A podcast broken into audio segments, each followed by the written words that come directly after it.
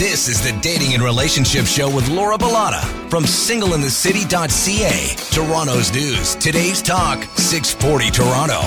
Welcome to the Dating and Relationship Show on AM 640 Toronto, where we delve into the intricacies of dating, love, and relationships. I'm your host, Laura Bilotta, founder of singleinthecity.ca. Recovering from heartbreak is never easy. What can we do to come to terms and heal from heartbreak? Well, today we have a very special guest joining us to chat about this, Dr. Nancy Lee. And she's been on our show quite a few times. Hello, Dr. Nancy. Miss you. I miss you too, Laura. Hello. Thank I, you for having me. I love our conversations. I love our conversations too. And Dr. Nancy is a leading practitioner of cognitive behavioral therapy and a renowned clinical psychologist based out of Beverly Hills. She's the author of Don't Sleep with Him Yet. A badass guide to dating in 10 empowering steps. And we'll be diving into the emotional factors behind the breakup, steps to take towards healing, rebuilding trust and communication after infidelity in relationships, and much more. Uh, once again, thank you so much for uh, joining us, Dr. Nancy. It's a pleasure. Thank you, Laura, as well. Okay, so let's dive in because we have a lot to talk about. Heartbreak. Ooh, I think we've all been through heartbreak. Um, and some of us may be going through heartbreak right now. What are the psychological and emotional factors that contribute to the intense pain of heartbreak? Let's start with that. You're absolutely correct, Laura. Like, who over the age of 12 hasn't experienced heartbreak? So, really central to heartbreak at its very core is the experience of loss. And that's so important because loss is at the foundation of sadness, of depression, of mental disorders where we just feel very down and hopeless and depressed. So there's that's a primary factor of heartbreak, the loss that underlies heartbreak. Now, what's really fascinating is that literally cutting edge research, like hot off the press research, shows that losing in love, okay, so a breakup, a rejection, is actually one of the most painful losses that we experience. It's even experienced more strongly than things like envy or anger, losing in love. I want to repeat this because it's so important, is psychologically one of the most painful losses that human beings experience. I totally agree with you. I really do. And I, I experienced a very painful loss before. I feel like I got PTSD from it. I didn't even know what it was at the time, but maybe I'm just making that up. But it was intense. And uh, I struggled for eight years, Dr. Nancy. I wouldn't let that guy go. Um, but I'm well over it now, of course. This was years ago. Um, but that's why we're hosting the show today. Hopefully, uh, we can help a lot of people. And you don't have to wait eight years to get over somebody. Now, absolutely. but on the but yes. but eight years is not uncommon. I mean, I have people come and see me and they tell me they've been struggling decades. So yeah, it's all it's all relative, but we're definitely gonna throw some really interesting psychology out there that will help your listeners um, not take eight years. I love it. I love it. Um, now, the thing that comes to mind when experiencing loss is the change and uncertainty um, that it can bring, right, into somebody's life. Now, the fear of the unknown, you know, will I find happiness again? Will I be able to cope with the changes? I mean, this fear of the unknown can create emotional distress and make it very difficult to move forward. What are some other factors that make it so difficult to recover from loss? Okay. So when we lose, say, a partner, um, say that he, okay, I'm making the guys the culprit, excuse me, men, but say that the guy just like dumps you or breaks up. And this is somebody that you believe you're in love with. Not only are you going to miss the person in the present, but it's also thinking about, my God, I'm losing the future with this person. If you'd wanted to move forward, it's not only, okay, we're losing what we have now, or I'm losing what I have now, but I'm also losing that potential for the future. Okay. Um, other factors, you know, social media can social media can be very very difficult because it's like rubbing salt into the wound um, if this is somebody that you see on your social media it's very it's a very human tendency to want to see who he's with who he or she is with what they're doing. Again rubbing salt into the root into the wound. Um, and also depending on where somebody is developmentally in their life psychologically, we all have a tendency to compare ourselves to other people, and social media really does a number on this. So, for example, if you know somebody has been dating a couple years and eh, probably serious, possibly seriously, there's a breakup. They start looking at people, maybe their contemporaries. Oh my God, you know, nine of my girlfriends are getting married next year um, it, it not not mine. I'm just saying hypothetically. So there's these comparisons that go, that go along with it, um, and then. Do you want me to continue? I can keep. Yes, I think I can go. keep going. That's what we're here to help stop, people. Let's go. Continue. Okay, stop me at some point. So, um, yeah. Also, even even neuropsychologically, lo- loss, emotional loss, painful emotions are processed exactly in the same part of our brain as is being burned by a cup of coffee. Okay. Uh, by the way, this research came from a social psychologist by the name of Ethan Kross. Everything I'm talking about, I, I talk about in chapter eight of my book as well. So if people want to go into more detail, I mean, I also have references. But what's so mind boggling, really, is that when you really think that emotional pain is a thing, it's not, oh, I'm crazy. Um, or what's wrong with me. We wouldn't say that if we if we suffered a second degree burn right?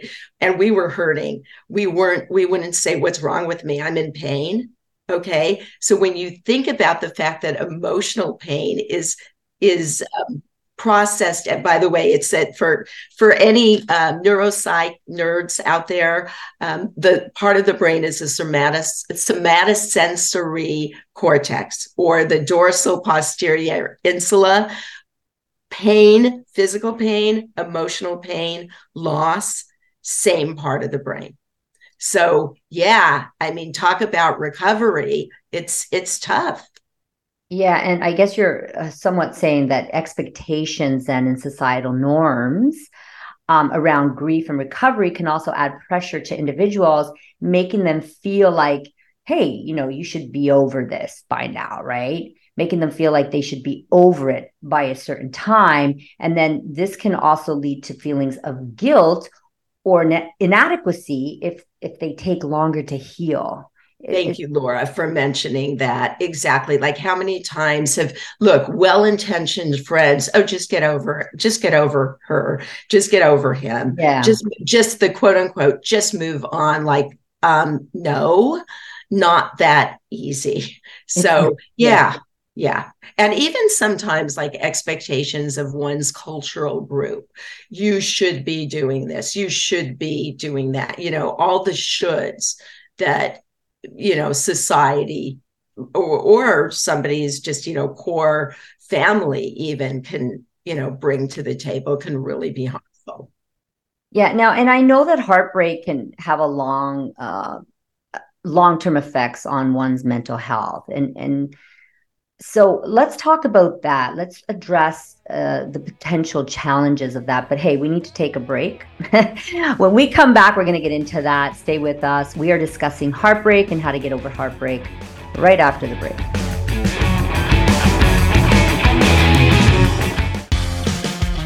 You're listening to the Dating and Relationship Show with Laura Bilotta from singleinthecity.ca. Toronto's news. Today's talk, 640 Toronto. Welcome to the Dating and Relationship Show on AM 640.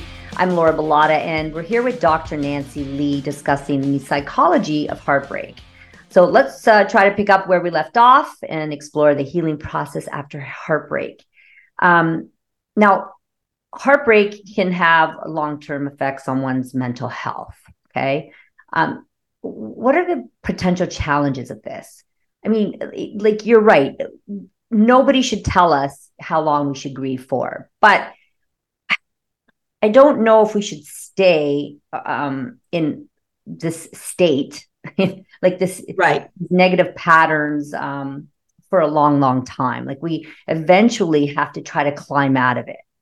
Yeah, so it's what, a great. Yeah, go ahead. Sorry, Laura, it's a great question. Yeah, the, you know, one of the foremost dangers of staying in that deep, heavy state of heartbreak is sliding into a depression. So it's living in, and, and at the core of depression is helplessness and hopelessness. So it's losing a sense of your own agency, feeling helpless. Okay, I can't help it. I I'm stuck. I can't move on. Or taking your experience and extrapolating and feeling helpless about the future. Um, and yes, in the short term, that's very natural with heartbreak recovery. But when it stays, okay, when that stays for eight, okay, I shouldn't say eight years, but even when that state, you stay in that state for several months, there's that possibility of that slippery slope going from grief to depression and they're and they're very different mm-hmm. i mean they're mm-hmm. they overlap but but they are different and so you mentioned something about the past right idolizing the past um i because i feel like when we do idolize the past it keeps our heartbreak going after a heartbreak we may idolize and romanticize the relationship that we lost. We focus on the positive aspects of that relationship. That's what kept me right in that place, ignoring or downplaying its falls and the reasons why the relationship really ended. And this idolization can lead us to believe that we will never find someone or something as special or meaningful again, making it challenging to let go and move on. What are some other ways that our thoughts keep the heartbreak going? And how do we counter these uh, these thoughts? Okay so there was a very wise or there is a very wise psychologist known as the father of positive psychology dr martin seligman. And he came up with three p's the letter p for what keeps heartbreak going. And knowing what these are we can have tips for working against those. Okay. So the first one that pe- people tend to think that this is all my fault. And maybe this applied to you somewhat, Laura, as well in your relationship. Personalization. That's that's the P. That's the term. It's the breakup is all my fault. If I had done A, B, and C differently, things would have turned out differently. Oh, I must have not been good good enough or smart enough or pretty enough or fun enough or funny and I, I mean I women do this number on themselves all the time, but it's P pers- P for personalization. Okay. So that way of thinking keeps heartbreak going. The second P and again, I'm quoting Martin Seligman. This is all in my book as well. The second P is permanence. We feel like we're going to feel like this forever we're going to feel sad. We're going to feel down. We're going to feel defeated. We're going to feel broken up, and it's never going to change. That's permanence. Okay. Uh, people have a tendency to do that as well. Third P is something called pervasiveness, and that's letting the pain from the heartbreak, just like the term pervade, you let it pervade realms of your life. So you get really burned from a breakup, and then your work starts suffering. And then your friendships, you start avoiding your friends, which is actually the opposite of what you should be doing. You should you you start withdrawing from your life, or you know, there's sports that you used to play, or activities, or things that you just withdraw. So you let this heartbreak pervade way more areas of your life than just keeping it in your mind at whatever that heartbreak was really about. Okay. So knowledge, I, I, one of my favorite um, expressions is knowledge is power. If we really understand the psychology behind what we're feeling, we can change it. Okay. So when you start feeling like this is never going to go away or um, that, that permanence, nobody's ever going to love me. I'm not lovable. Um, that, that permanent feeling, you have to catch yourself and, and say, okay, this is a maladaptive thought. I'm not going to let myself go there. Okay. With pervasiveness, we have to learn like, okay, instead of letting our grief, our sadness spill out into all, you know, all realms of our life, we have to really learn to compartmentalize. I mean, I'm looking at this sounds strange. I'm sitting at a desk, I'm looking at um, you know, one of my drawer more more than one, if I'm to be honest, is really, really messy. If I left that drawer open all day, it would drive me crazy, right? It's a compartment. I'm going to close it. And when I choose to clean up that drawer or to think about that drawer, I'll open it. If it's open all the time, I'm not going to be able to concentrate on my work. I'm going to get keep looking at that messy drawer and it's going to be in my head. Well, I wish I had that because I can leave a messy drawer open and uh, I'm fine with it. Sorry, I just put some humor in there. uh, that's why it took you eight years. what are some common coping mechanisms that people use, um, well, typically use to deal with heartbreak? Okay, so are they the generally helpful or harmful in the long run? In your, do you opinion? want the harmful ones first? Sure overeating, drinking, um, again with just withdrawing into alcohol. Ooh. Yeah, alcohol, drugs, um, yeah, smoking. I mean, People that once quit smoking, they go back to smoking. Right. That, you know, any habit, sometimes it's even, look, I, I look, I, I work with young women. Sometimes it can even be things as, you know, uh, dangerous as cutting, um, just you know going back to bad habits i think yeah the over the overeating the emotional eating is is a pretty universal one that people can relate to. Um so i you know sleeping all day um yeah there's there's so i think people easily recognize the maladaptive things that people do when they're experiencing heartbreak but there's so many adaptive Uh, what I call heartbreak busters that people don't realize and they're at their fingertips. And uh, Dr. Nancy, can heartbreak ever be a good thing? I mean, can it lead to some personal growth or self discovery? Kind of like the saying, what doesn't kill you makes you stronger. Stronger, right.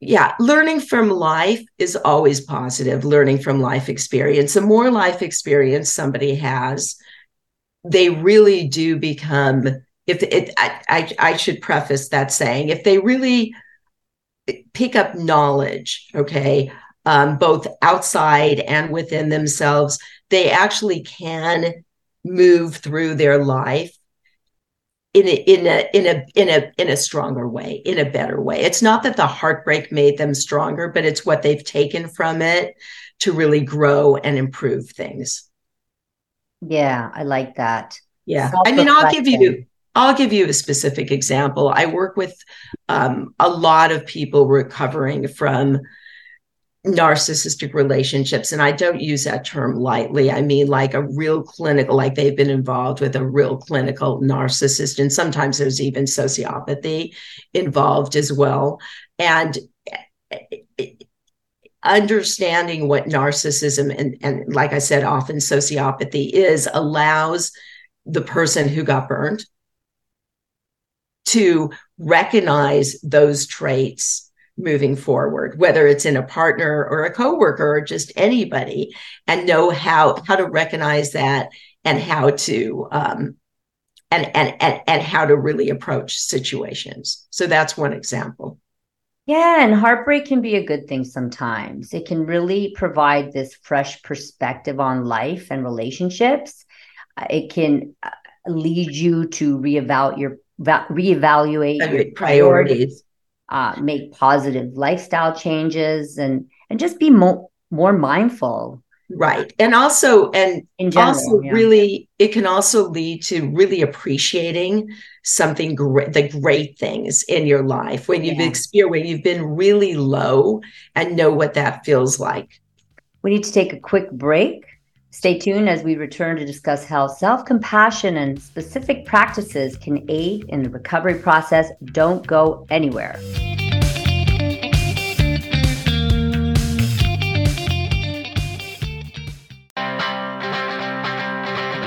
Welcome back to the Dating and Relationship Show with Laura Bilotta from singleinthecity.ca. Toronto's news, today's talk, 640 Toronto. It's Sunday night. You're listening to the Dating and Relationship Show. I'm Laura Bilotta. This is AM 640 Toronto with Dr. Nancy Lee tonight as we dive into the importance of self compassion and effective practices for healing after breakup uh, or heartbreak. So, did I say after breakup? Yeah, well, after heartbreak. So, let's get right back into it. Dr. Nancy, how do you counter the feeling of dread that comes in the morning when you when people experience a profound loss because i went through uh, recently um, yeah if you listen to last week's show and i don't want to talk about it again on air but i went through our family experienced uh, significant loss uh, in the last little while and waking up in the morning telling you tough you wake up and that's the first thing you think about. It's the last thing that you think about when you go to bed when you if you can fall asleep. But how do we yeah how do we you know, Counter counter that. that feeling of dread? Yeah it's and and it's universal. That feeling of dread it, that that morning dread is is so difficult. What you want to do and again this is also something i discuss at length in my book give yourself one thing and it, no matter how small it is to look forward to later in the day okay um, it can be okay i'm going to take a walk or like around the block and really focus on nature um, when I when I was experiencing some heartbreak recovery for me, it was having a latte, looking forward to a latte in the afternoon. Um, but it really is important, no matter how small the thing is, you want to find something that gives you even a modicum, just a bit of pleasure, even momentarily. Think about that in the morning and allow yourself to look forward to that. It's re- it's it's it's really really helpful.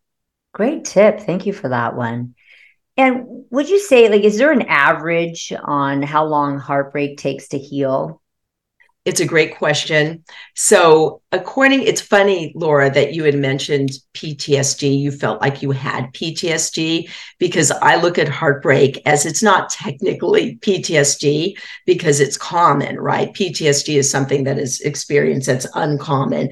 But from that research, six months seems to be again, this is research based about the average time for people to start feeling better. Okay. That doesn't mean that somebody is going to still feel like themselves or great or like they did before the breakup or before the loss or before the incident, but they're going to start feeling more like themselves on average in about six months.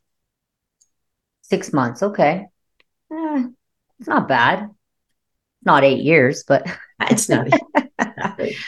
Uh, now, the healing process after heartbreak can, you know, take six months, right? Um, longer. heal or longer.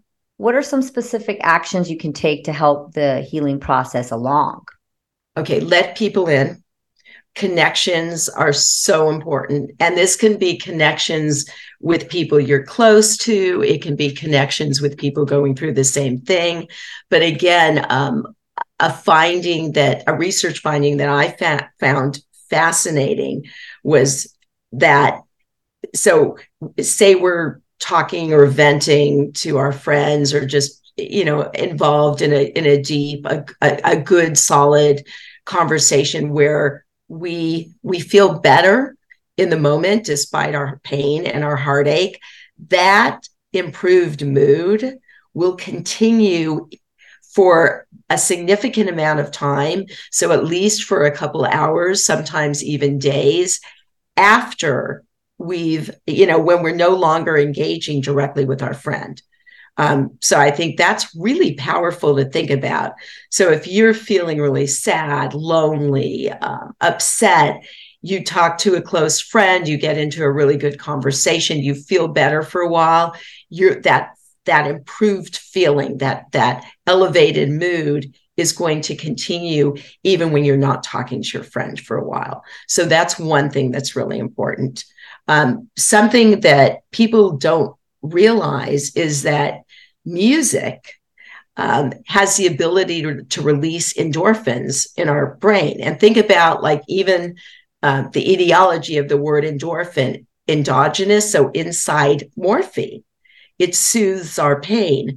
So, listening to any type of music that even you want to cry to or that makes you just feel something is going to help heal your brain um, which which our brains are us, right? So that's that's very important, and that research came um, from a, a, neuropsychologist who also happens to be a mu- musician, uh, Dr. Daniel Levitin. He's written extensively about this. So those are two very easy, you know, very very like easy at our fingertips coping techniques that a lot of people people overlook. Um, we tend to withdraw sometimes rather than letting people in. Music is all around us, but yet we don't think about utilizing it. I love those tips. And also, if I can add, you know, limit contact with your ex partner. Oh, gosh. Yes. Establish healthy boundaries with them. And then it doesn't have to be forever, but for the time being, just limit your contact with them. And delete them off social media, whatever you have to do. But I think it's really important. You need that space so you can gain that clarity and reduce those emotional triggers. And then absolutely also, yes, and then self care. Oh my goodness, uh, for me, swimming. That I just love being in the water, um, and I it was all about me at that time. Okay, what can I do for myself that's going to help me? Um, you know, improving my nutrition, exercising regularly, whatever that is, trying to get enough sleep, you know. And then also for me, it's spending time in nature. I can just take a moment to meditate and really just listen to the sounds around me, you know, going into the woods and listening to the sounds or going by the water, uh, just spending time in nature and trying to relax, you know, did me a, a world of good.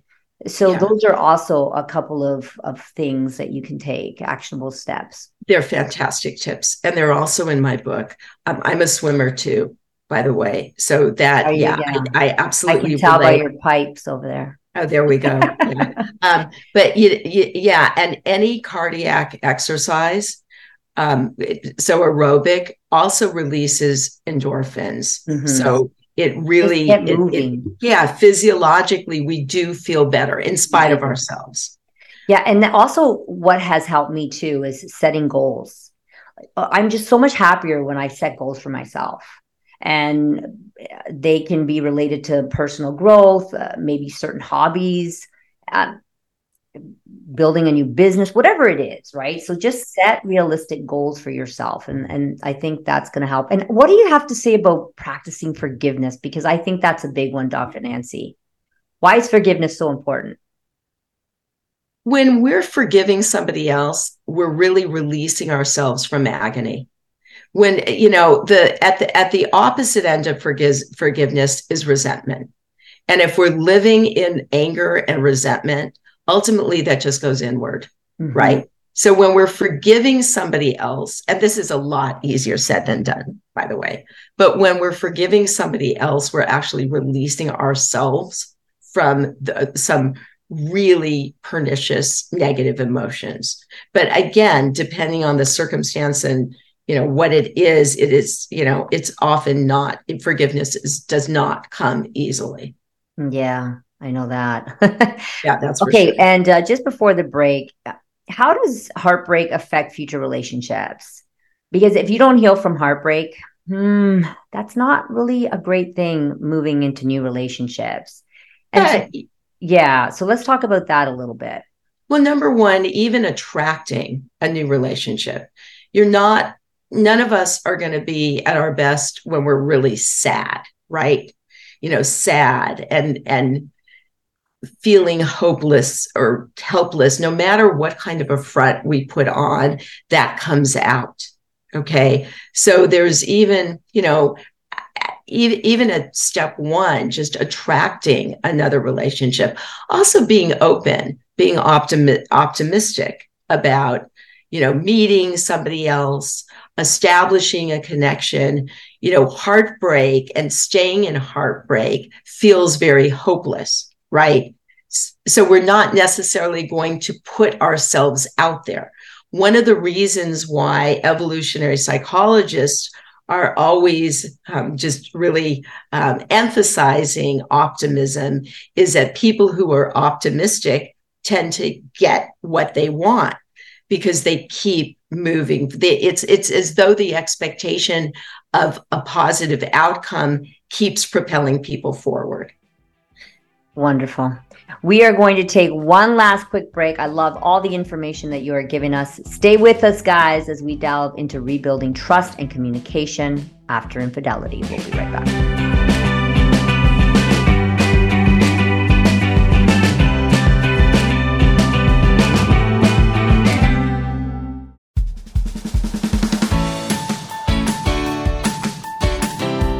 Listening to the Dating and Relationship Show with Laura Bilotta from singleinthecity.ca. Toronto's news, today's talk, 640 Toronto.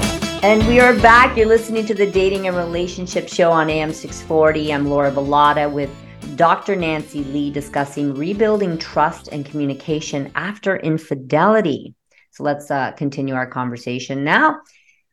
Okay, Mm, infidelity. Ooh, boo. Ooh. Ooh. Big topic. we don't like it. Big one. Yeah. So I know we're going to be continuing this one. what are some of the strategies uh, for rebuilding trust and confidence in oneself after experiencing infidelity or betrayal? Um, we tend to feel like crap. We tend to internalize and go, oh no, what is it about me? I'm not good enough. I should have done this. I could really do a number on you. So, yeah. Yeah, it and it takes two. The the communication, the conversations with the partner who cheated and and i and this is this is past the what the f you know and like the accusations and all of this but this is after a cooling off period really sitting down with one's partner whether it's with a with a counselor or just on your own but really getting into how to reestablish trust you know trusting your partner trusting yourself. You know sometimes sometimes there are it, there's so many different circumstances around infidelity um, but really understanding you know what what was at the root of it. You know there's a big difference between somebody who is you know a partner who is I, I, nobody is ever perfect and perfection is boring anyway but really doing everything right is there for their partner emotionally physically and their partner is just has this habit and they just you know um, sorry, men, I'm making you the culprit again, but just cheat at every opportunity. There's a huge difference between that and somebody who is really not giving their partner, like maybe the emotional support, um, and say the partner cheats emotionally. Okay. Um, so like like micro cheating when you're messaging people online, for example, or yeah, or or attention seeking. But there's so many different situations. But if it's if it's a major betrayal, it's so important. Number one, that personalization, right? Don't blame yourself. Like, do not go down that trap. Don't automatically blame yourself anyway, but really, again, sit down with your partner, figure out, figuring out how to rebuild trust and, and just, you know, again, knowledge is power. Yeah. And I, I guess that would be a difficult decision for one to make after infidelity do I stay? Do I go? I love this person. We have children together. I, I really want to make it work and but uh, i i can see how it would just be difficult and would be a long road what are some of the potential pitfalls to watch out for when attempting to reconcile after infidelity yeah and, well um, look and how can you, couples maybe navigate the challenges of it Yeah. You really want to look at the motivation of the person who cheated. Okay. Um, and the, and their remorse or lack of it. There's a difference between somebody who cheated and they are genuinely sorry, they're remorseful, um, and they really want to move on and build and rebuild and strengthen the relationship between the two of you.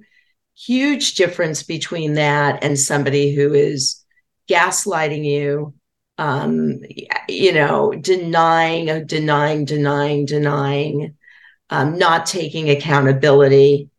Um, those those are red flags for okay, is this gonna, you know, this person isn't getting it? Like you know um, th- those are real concerns in terms of moving forward and especially we, when when somebody keeps trying and there's also a difference between somebody justifying their cheating and really working in the relationship to see okay what was missing which is not the same as pointing a finger but what was remember it takes two. What what was missing and how to move forward versus just hey it's all your fault. Mm-hmm.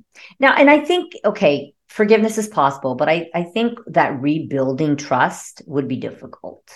You know uh, would it be it's, it's so think, hard laura. Yeah that's the hard part. It's like how do i begin to even trust you again? The, even the thought of being intimate with you makes me sick repulses me i, I, I just it, like how do I trust you again? Would it be fair, do you think, to ask someone for their passwords and for full transparency? Yes. And I'll tell and I'll yeah? tell you okay.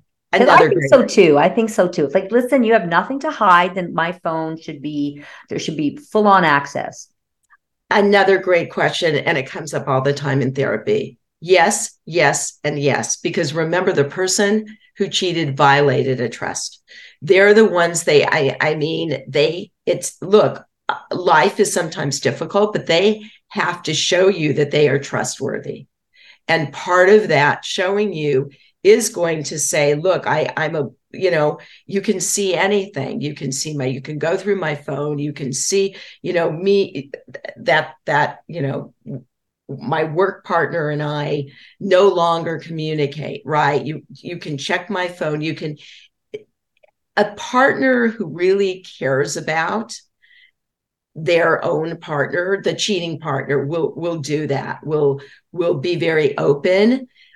Somebody who is not taking accountability would be would be like, "What's wrong with you? You don't need my passwords." Right? Again, they're not understanding that they really have to rebuild the trust. And this is not somebody isn't asking for your passwords in a vacuum. You cheated. Like, hello, yeah. you're yeah. reacting to that. Yeah. I, I think f- for sure, if if my partner didn't want to give up his passwords after cheating, uh, that would be a complete deal breaker for me. Although I think cheating would be a deal ba- breaker for me. Um, like like having sex with someone, you know, going out on dates, having a relationship. I don't think I could ever really get over that. And uh, it's a betrayal. Well, it is a betrayal. And although I had or have access to their passwords or to their phone, I don't want to live that life. Like, I don't want to be that girl. Let me look at your phone. Who are you talking to today? Let me check out your text messages. Let me go into your Instagram. Let me check out your TikTok. Who are you? Who are you yeah. liking? Who are yeah. you following? Who's following you? I don't have time for that it it takes a lot. It takes a lot of bandwidth. But you know, project into okay, I'm in Beverly Hills, Hollywood. Sometimes I'm working with, you know, couples that have been together for decades, huge amount of wealth. There's a lot of complications in a divorce, um, kids, custody, divorce lawyers, money, um, and and you know sometimes it's just not that easy to walk away. Um, so yeah, circuit the, the circumstances become very critical. And we have one last question uh, before we end the show, and it's been a great show, by the way. Is it ever possible to get to a place of optimism after you've been burned badly in love? Yes, and you want to aspire to that. Um, one of my favorite quotes is from a British a British writer by the name of Samuel Jackson, and he this was a quote from 1776.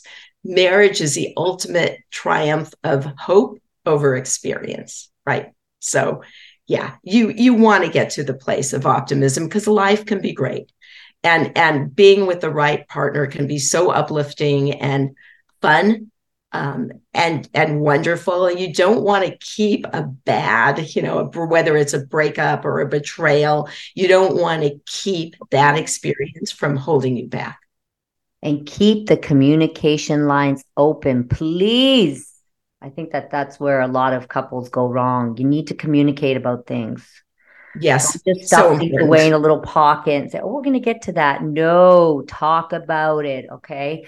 And guys, thank you so much for tuning into the Dating and Relationship Show tonight. We hope that our discussion on the psychology of heartbreak and recovery, as well as rebuilding trust after infidelity, has proved or has provided you with valuable insights and tools for navigating these challenging experiences. And um, thank you so much again, Dr. Nancy, for joining us. Where can people learn more about you? And you can and where can they get your book? Oh, okay. So we'll start with the book. I, again, don't sleep with him yet. A badass guide for dating in 10 empowering steps. Heart getting recovery from heartbreak is one of the steps, by the way. Um, best place right now would be Amazon or asking your local bookstore to order it. Um, I, my website is www.drnancylee.com. And please follow me on Instagram or I love, you know, even I love, I love talking with readers, by the way. So if you buy, you know, if you, um, if you get the book and have questions for me, message me on Instagram. It's Dr. N A N C Y L E E. So Dr. Nancy Lee, abbreviated. Thank you so much. And you can find me official Laura Bilotta on TikTok and Instagram. Uh, you can also send me direct messages there. And you can check out singleinthecity.ca if you are in Toronto or the surrounding area for upcoming events, singles events in your city. Thank you so much again for joining us and tuning in. Until next week, ciao for now.